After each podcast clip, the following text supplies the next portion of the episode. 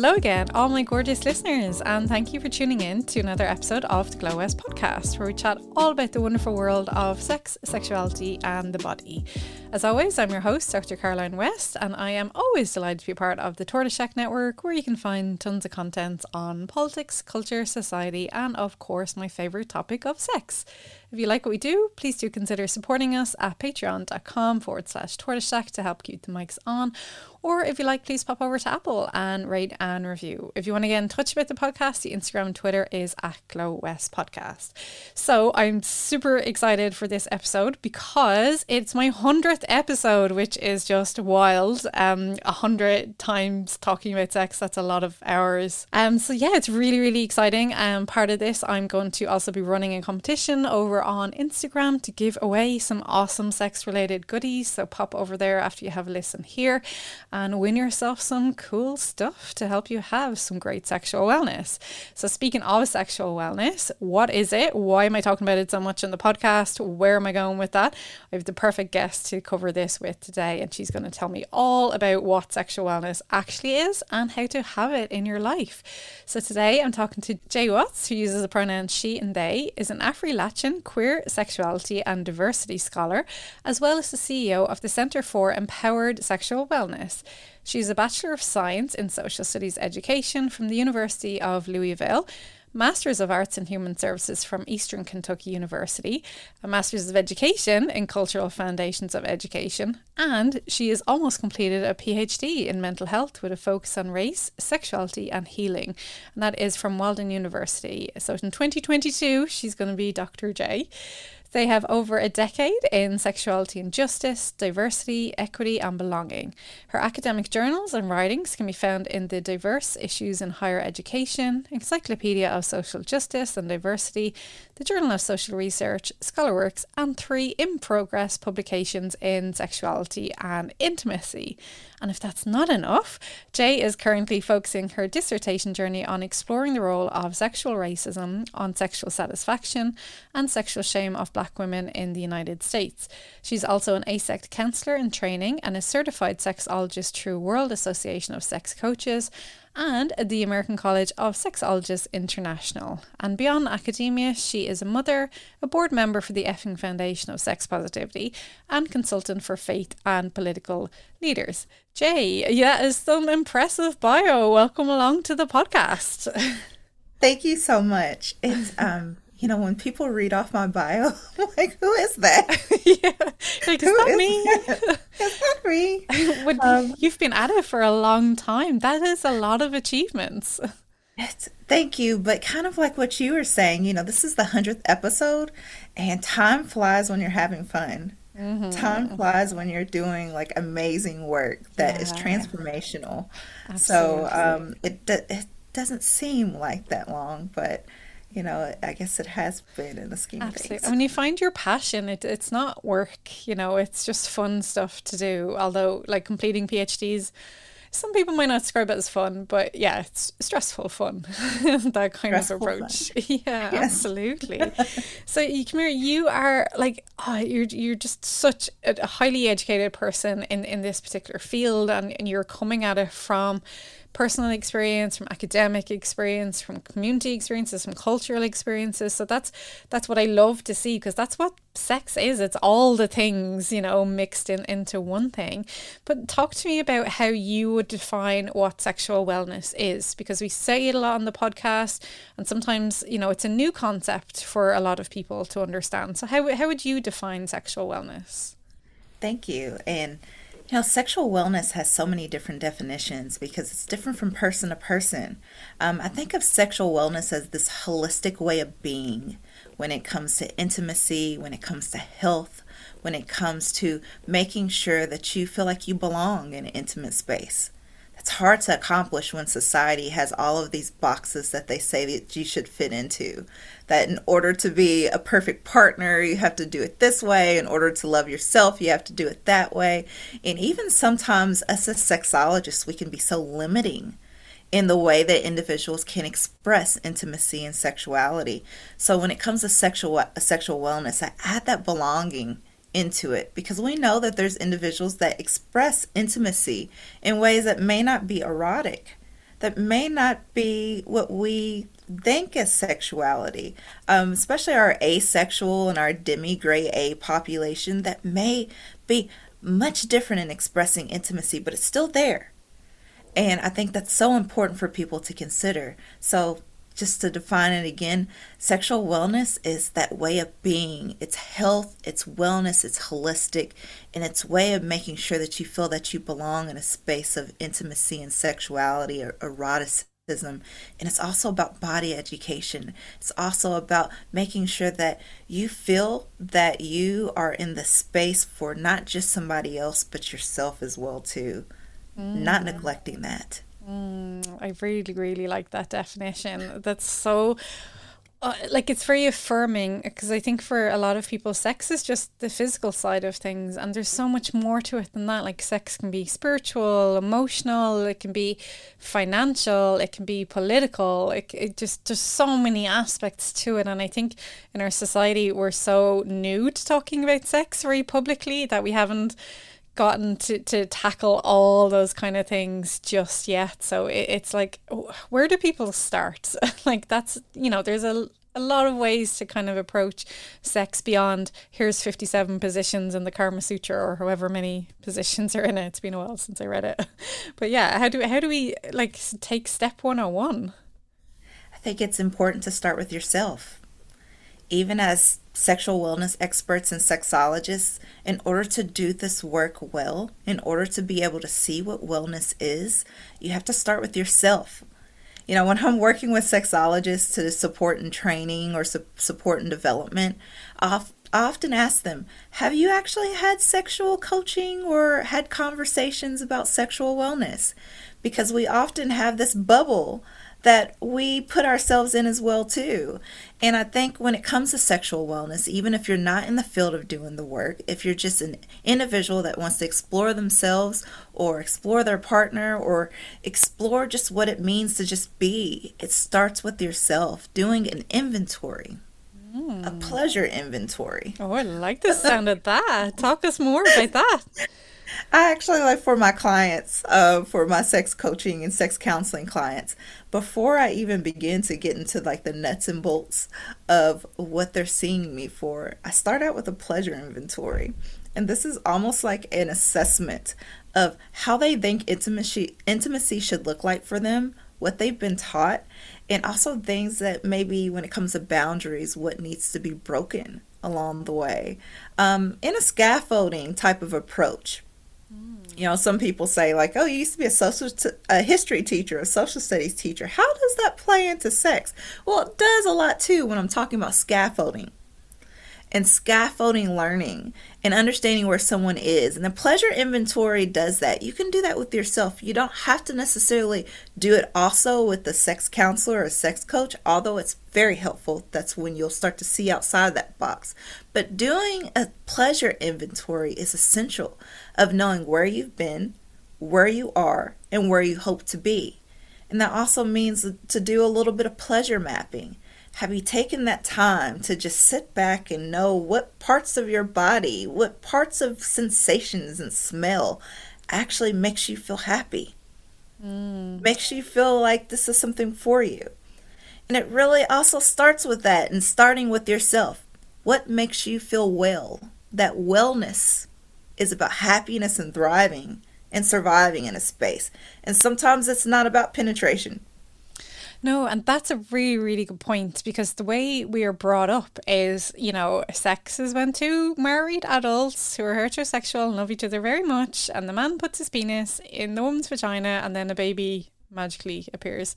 Um, so it's like we're kind of missing a few steps there and, and all that. But our whole culture is sex is penetration. And then obviously it's really hard to think outside that when that's the only message you get from society, from porn, from TV to music, all this kind of thing. So it's like, how, how do we even start unlearning all that stuff? Because it, it can be very toxic, all that stuff all the time it's important to start the unlearning process. But again, it also starts with us as individuals mm-hmm. of doing that inventory, understanding that yeah, I'm so happy of what my grandparents and my mom taught me as, you know, a child, that grit and that survival mentality, that being able to do amazing things. But there's some things I had to unlearn. Mm-hmm, mm-hmm, it does not mean that you're disloyal to your culture or your community or your upbringing. It's actually saying, you know, I'm actually wanting to be my best self to discover my own new normal. My normal not society's normal, but my own new normal. And that's so essential in breaking those, you know, those trends and those boxes that we're put in. That's how you really start to shift what sexual wellness means for you, not for Jay, not for Dr. West, but for you, uh, listeners that are out there, um, being able to say, like, this is something that I feel that is my new normal, making sure that, of course, it's safe, insane, and consensual. Mm-hmm. The magic ingredients, absolutely. Yes. But that's uh, that's it's very hard. You know, like you said, you're you're doing work on um, sexual racism and stuff. So some people have more to unpack than others, and you know, queer people have more to unpack than straight people. And and like you said, when you we start bringing racism and disability and all that kind of things into things, like how how does sexual racism impact our journey to sexual wellness? It impacts a lot. Um, you know, sexual racism is those dis- those discriminatory views, those thought processes, the way that society kind of molded this narrative or this this sexual script that includes race in a very derogatory way. And oftentimes we don't think about it that impacts our ability to see ourselves as humanized individuals within our sexual scope. You know, individuals want to put themselves in a very pious and pure box because they don't want to feed into a stereotype threat. Like, I don't want to be what society puts me in, so I'm going to be the exact opposite. I'm going to wear straight hair because I know society is not very, you know, great about my hair being kinky. I'm not going to wear short skirts or um, have my breast out a bit or cleavage out a bit because I don't want people to think that just because I'm a black woman that I'm also overly sexualizing myself. And those racial undertones and overtones um, really informs how individuals think of intimacy. And we may not think that it's impacting the bedroom or the way that we're able to receive pleasure. But what my research is wanting to discover is how it does impact sexual shame, how it does impact the way that individuals perceive their own pleasure. There's not any research on that right now. That's so, shocking. Mm-hmm. Like because sexual racism is not a new thing. This is not a modern no. invention and that's such a pity that there like there's more porn out there that's racism racist rather than the, the research on sexual racism and that's that's a massive problem. is a massive problem because oftentimes when people do research on race, it's about the derogatory side, right? It's about how can we prevent this particular culture or people from procreating? Teen pregnancy, right? Mm-hmm. Or HIV rates, or AIDS rates, or violent crimes. But it's not about situating, you know, pleasure into the mix. So, really, the bulk of my research is how can we utilize all of these spaces that have often seemed as very demonizing and demeaning as a way and a praxis to say that, hey, pleasure is justice. We're entitled to be happy. We're entitled to utilize what society has given us as sometimes breadcrumbs and, and lemons and make our own delicious lemonade, delicious nutrients that allows us to thrive and survive in spaces that people say that we should not own. Mm-hmm. Absolutely, and obviously, I can't emphasize from the empathize from the the racism part because as a white woman that's uh, something I haven't had to face. But I know growing up in Ireland like we had that approach of like you know especially for women it was like you can't do this you can't do that. And we locked women up in Magdalen laundries for exploring their sexuality and you know I suppose sexual racism interacts with misogyny as well quite a lot of the time. Um but there's all those outside forces that really just want to control people's sexuality and specifically female sexuality is just being like this subject of massive control over the m- millennia i suppose really. But how, how do we like you know it's a very it's a lot of work for like one person to unpack centuries and millennia of oppression of racism of misogyny of uh, ableism all those kind of things. So it's like where do you start as one person to to unpack all these things as well as dealing with all those cultural messages and all that kind of stuff. It's it's a lot to deal with. It is a lot to deal with, but I think also, you know, you've kind of defined it without intending to. It starts with unpacking those messages within ourselves. You know, we all, uh, no matter who you are, we all have explicit biases and also implicit biases. Those explicit biases are things that we're totally aware of that maybe we're strongly for and strongly against. And we have those implicit biases that are really defined and we we may not even know that we have it based on society, based on our education, based on what our religious institutions have taught us. Oftentimes, those implicit biases rear those ugly heads when there's stress, when you're put in a situation where you have to choose or when you feel that you're in attack mode. So, you know, in the United States, we're talking about Karens right now, right? If you saw all the, yeah. you've seen all of those videos of these Karens that call the police on individuals of color or, yeah. you know, just make very outlandish, you know, uh, ways of trying to criminalize people for little infractions. And, you know, a lot of those individuals when they get called out they say i'm not i'm not racist. That's not me. This i was just highly stressed at that moment. I have a friend that is latinx. Oh I have a friend yeah. that's black i have a friend that's of this particular population. Mm. but we know implicit bias works because you're totally unaware of it. And yes you may have friends within those groups. But if your explicit bias is shown due to those stressors, we know that there's work that needs to be done. And that takes some unpacking and awareness of saying, hey, I just don't know a lot about this particular population. I'm not going to ask my friend, hey, you're you're black. Tell me everything about the black experience. Well, we don't want to tokenize individuals. But we do want to say, what are ways that I can learn on my own as well too? As well too, because you may have some trusted friends that are totally okay with it but also don't put them in a position where they have to be the spokesperson for the whole entire culture. Yeah, we don't want to do that. They're not like you to become the oracle for everything. Yeah. so it's like you know their whole. I remember that actually because I was going to ask um, a person at a conference about trans issues, and because they had you know identified themselves as trans, and then they said, "Oh, when people learn that I'm trans, I just become like."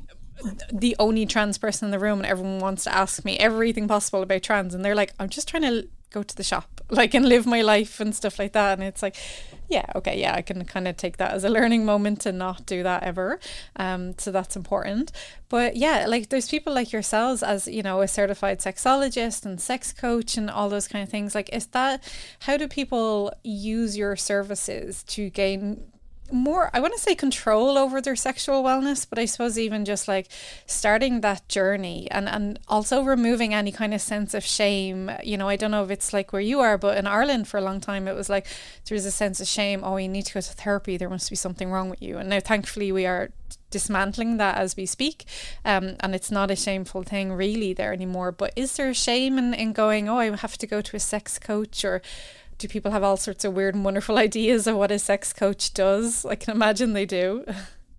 Yeah, they have a lot of, you know, preconceived notions. So I do sex counseling and I do sex coaching. They're two different confines. So sex counseling tends to be more intensive, um, longer appointments, more in dur- uh, duration. Sex coaching are sometimes those immediate questions.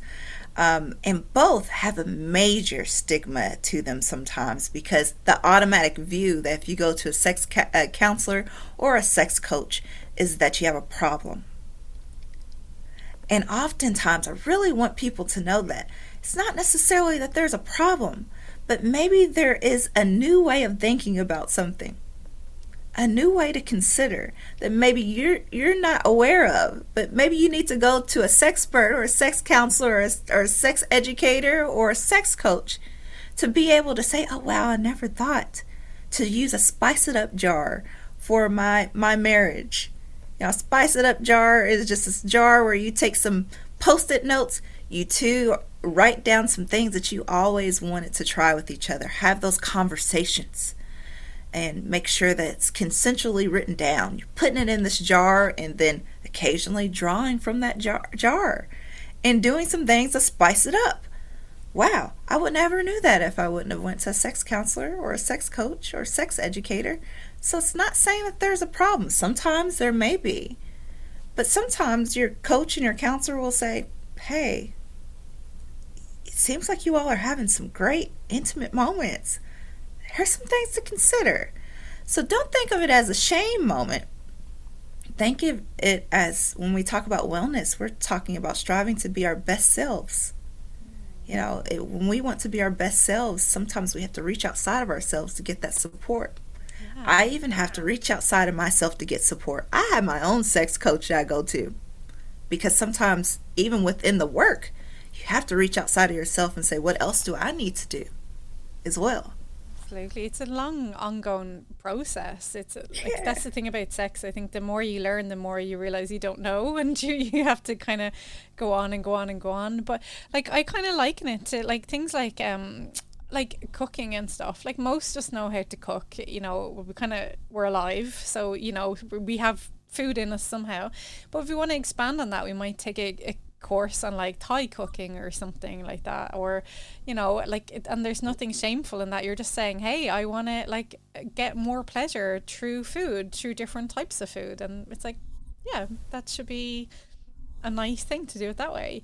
I wonder, yeah. like, do people think um, with sex coaching that it's like it's actually physical? You know, because there there are some kinds of sex coaching out there in the world that you know you're actually touching people, like you know, somatic kind of work. But is, is that your particular field that you're in? So I'm not a somatic sexologist. Um, there, I have know some amazing somatic sexologists that are doing amazing work myself since I am um, finalizing my sex counseling credential through AASECT.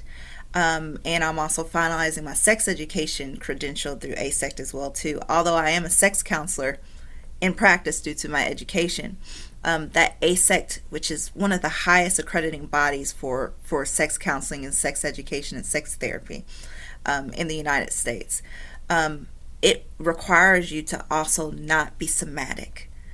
So there is a liability oftentimes. And when you're affiliated with a professional body or a professional organization, you really are saying that you should not uh, do that.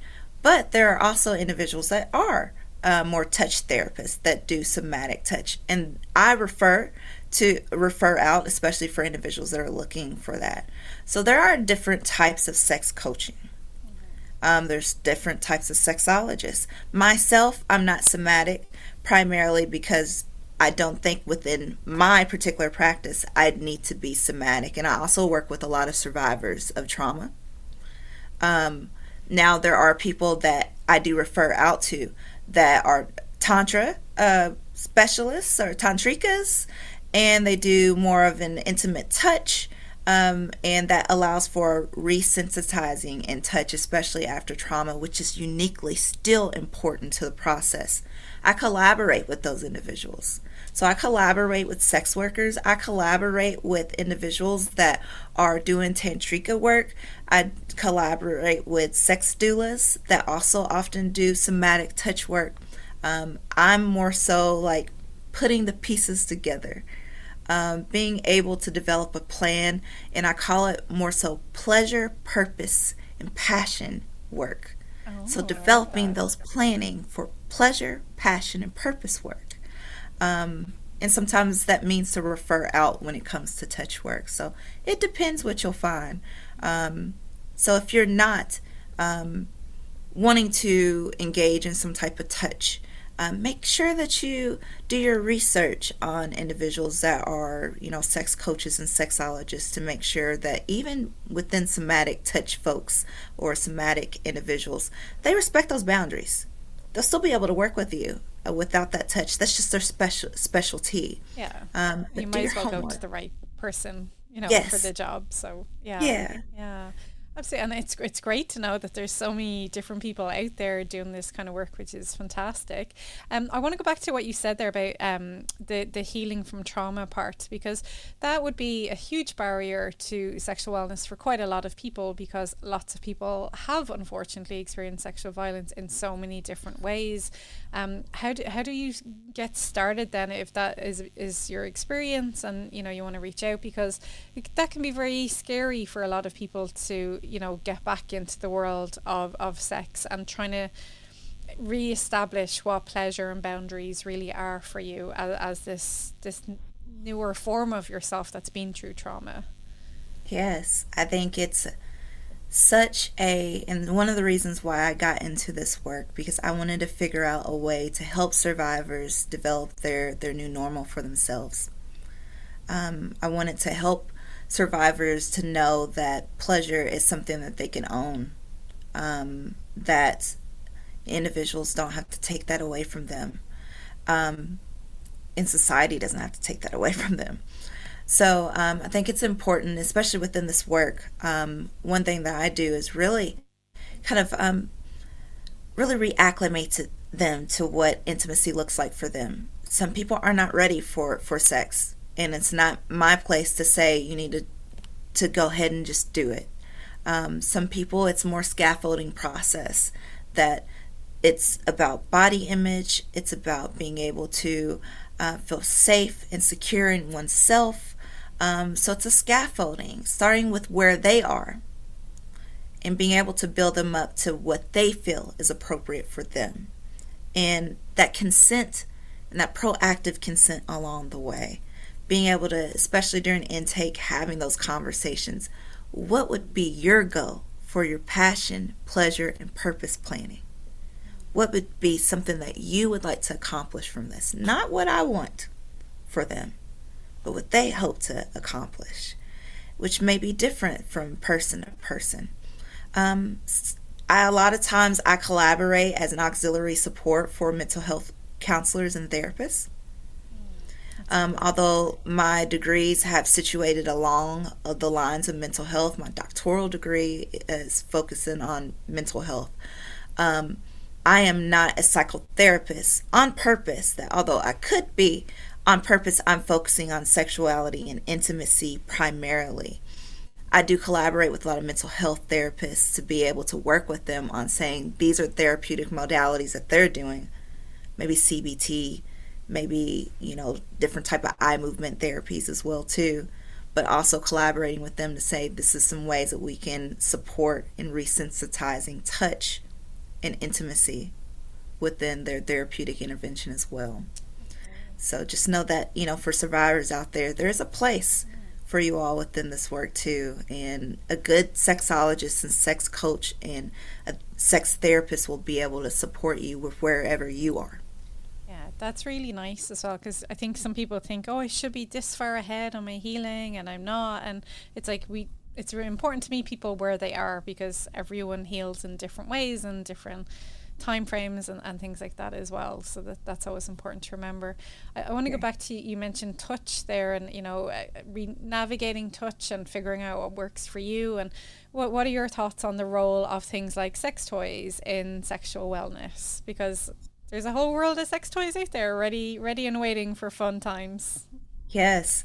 Um, sex toys is, you know, from person to person can be different.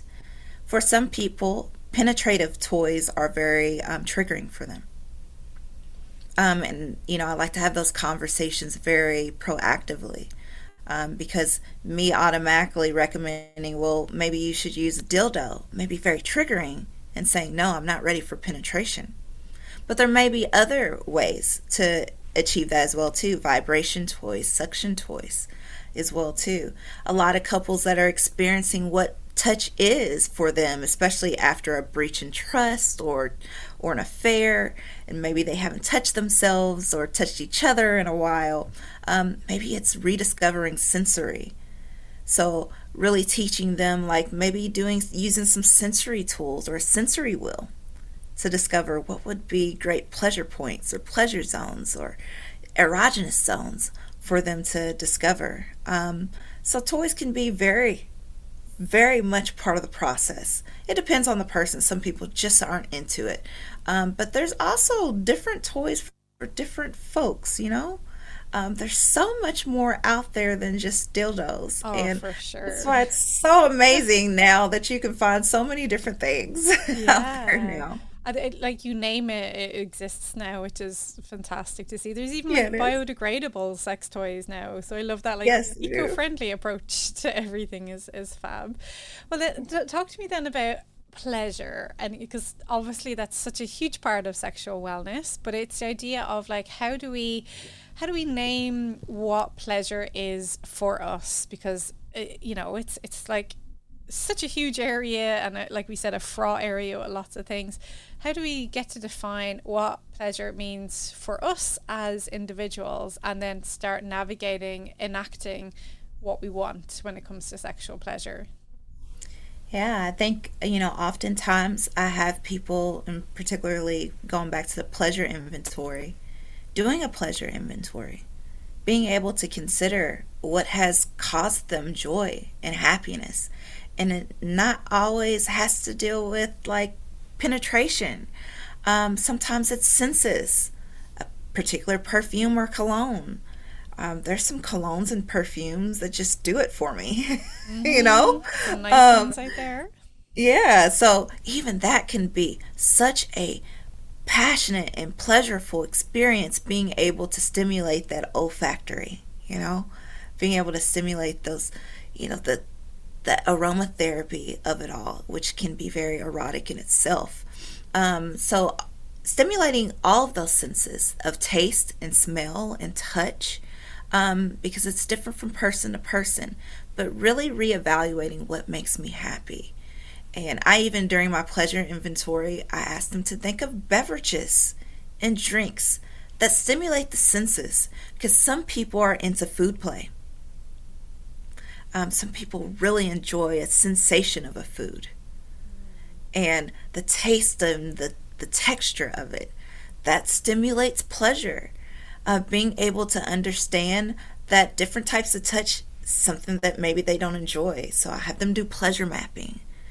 And that's so important as well too. We can do that on our own. We can touch different parts of our bodies with different types of modalities, ice, a washcloth, a um, sponge, or even the the ball the the point of a pin just gliding across across your skin or your nails can provoke different types of feelings and pleasure. And sometimes people say, I had no idea that the back of my ear was something that really turned me on, that really sparked a sensation within me. Well, you wouldn't know unless you touch yourself, unless you're able to map your pleasure out.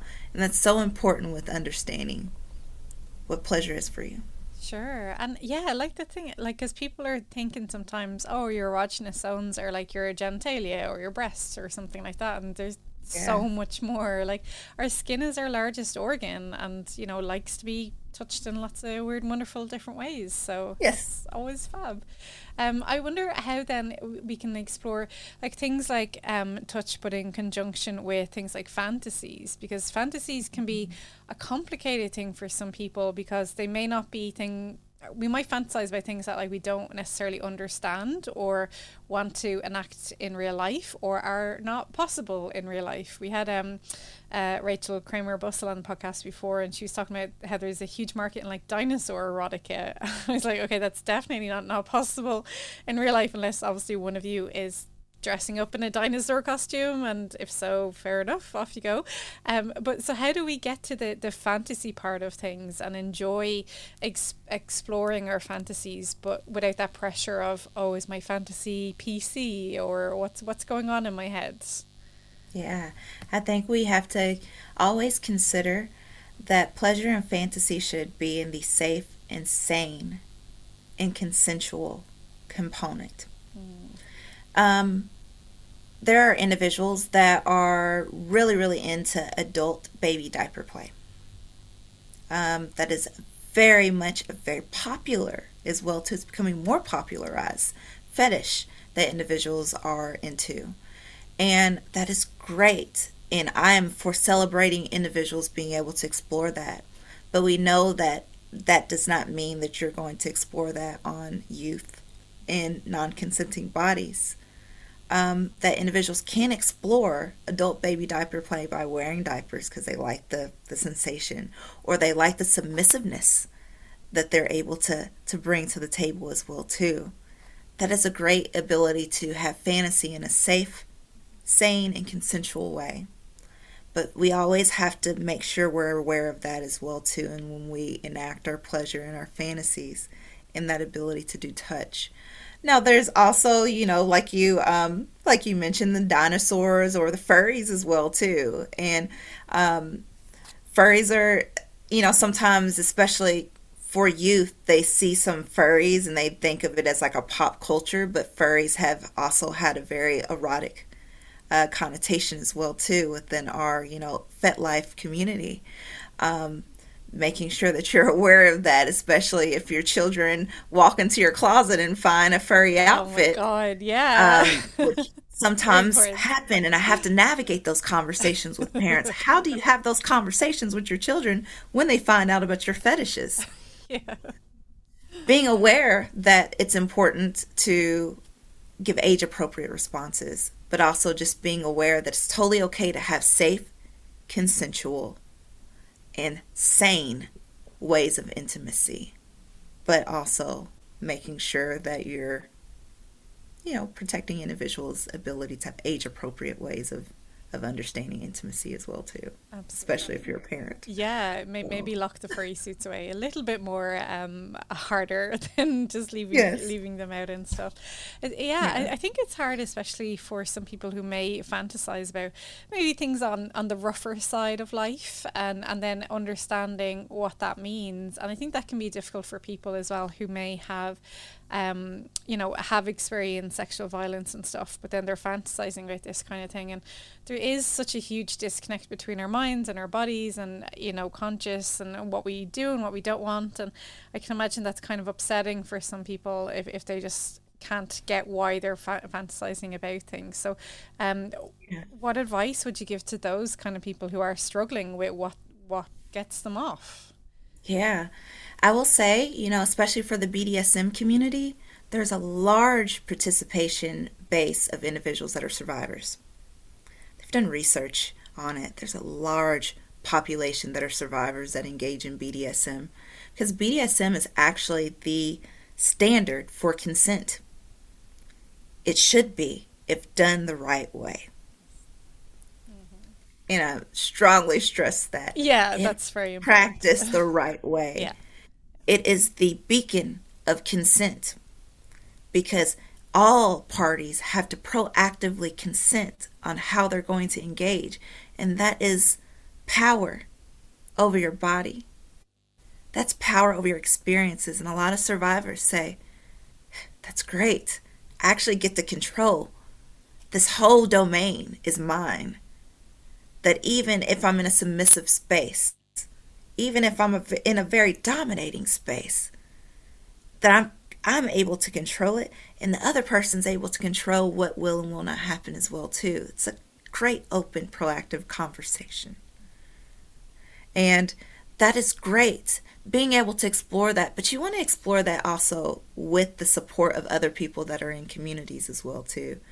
Um, it's not enough to Google, and googling can be very oppressive yeah, and could be sometimes unsafe. Yeah, yeah. Not everything on Google is a good idea. yeah, and pornography, in particularly in engaging in ways that may be something that you want to explore. Maybe you see something about BDSM or certain fetishes that you're really kind of enjoying. Pornography may not be the best tool for your learning. Um, so there, um, there are great resources out there um, that would be able to support. Another World Association for Sex Coaches has some really great resources on their website for individuals within the fetish communities and BDSM communities. I would make sure that you're one connecting with great people that are using this for transformation.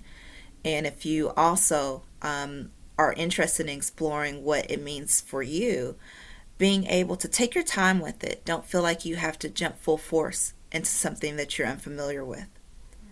It's going to be around. You'll have the ample opportunity. Um, learn about it before you just jump full force into it.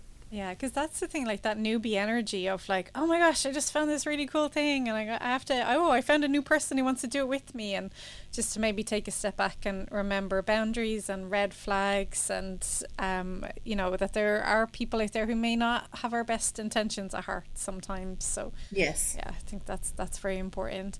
Um, and and just I suppose before we finish up, um, you know, I think um, boundaries are a thing that really help our sexual wellness, but I think it's something that we're not really taught about sometimes of how how to establish a boundary, what a boundary actually is, what it looks like in real life. We might have heard the word, but we don't know how to bring it into our own sexual experience. So, so what is a boundary in relation to sexual pleasure? Yeah, boundary is anything that you feel that you will and will not do. Um, and always, you know, especially when working with clients, being able to understand their hard bound boundaries. So things that there's no budging um, maybe some soft boundaries that maybe they would like to try. Um, you know, and, and those soft boundaries are fluid. So that means that you always have the right to change your mind. Even within those hard boundaries, you have the right to change your mind. And that's really the definition of it. Even when you set those boundaries, this is what I will and will not do. These are the things I may want to try. You have the right to change your mind at any time. It's the beacon of, of consent. And it's important to have that in any type of relationship that you may have, whether it's intimate, whether it's purely just for erotic purposes, maybe a friendship. Um, but that's just important to have because it allows you to feel emotionally, psychologically, and physically safe and when it comes to intimacy, if you're not able to have those three things in check, if your mind, body, and spirit are not safe, you're not going to be able to fully experience pleasure. Boundary is necessary for pleasure to happen.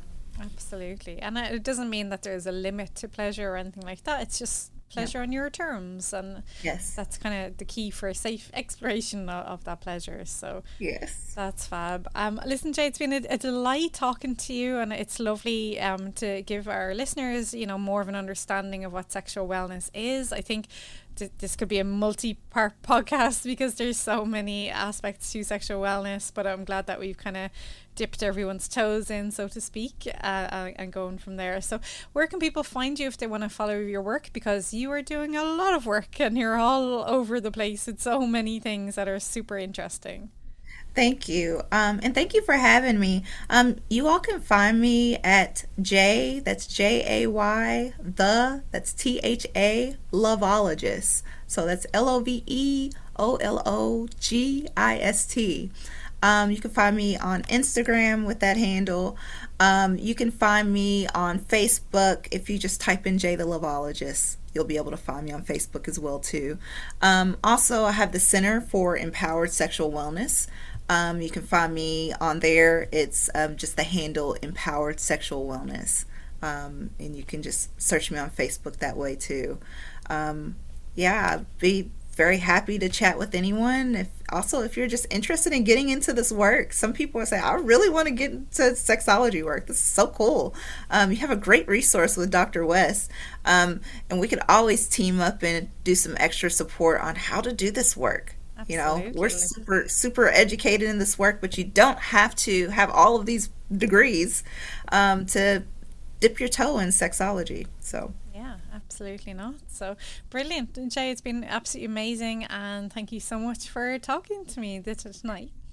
Thank you. Thank you for having me. Hey, brilliant. And look, happy um 100th uh, an- uh, is an anniversary of it's 100. I don't know. Happy 100 episode to Glow S and thank you for all my listeners to making that happen. I'm super um honored that everyone chooses to tune in and regularly puts the podcast at number 1 in the sexuality charts, which is just like a wildest gold. It's just um, incredible.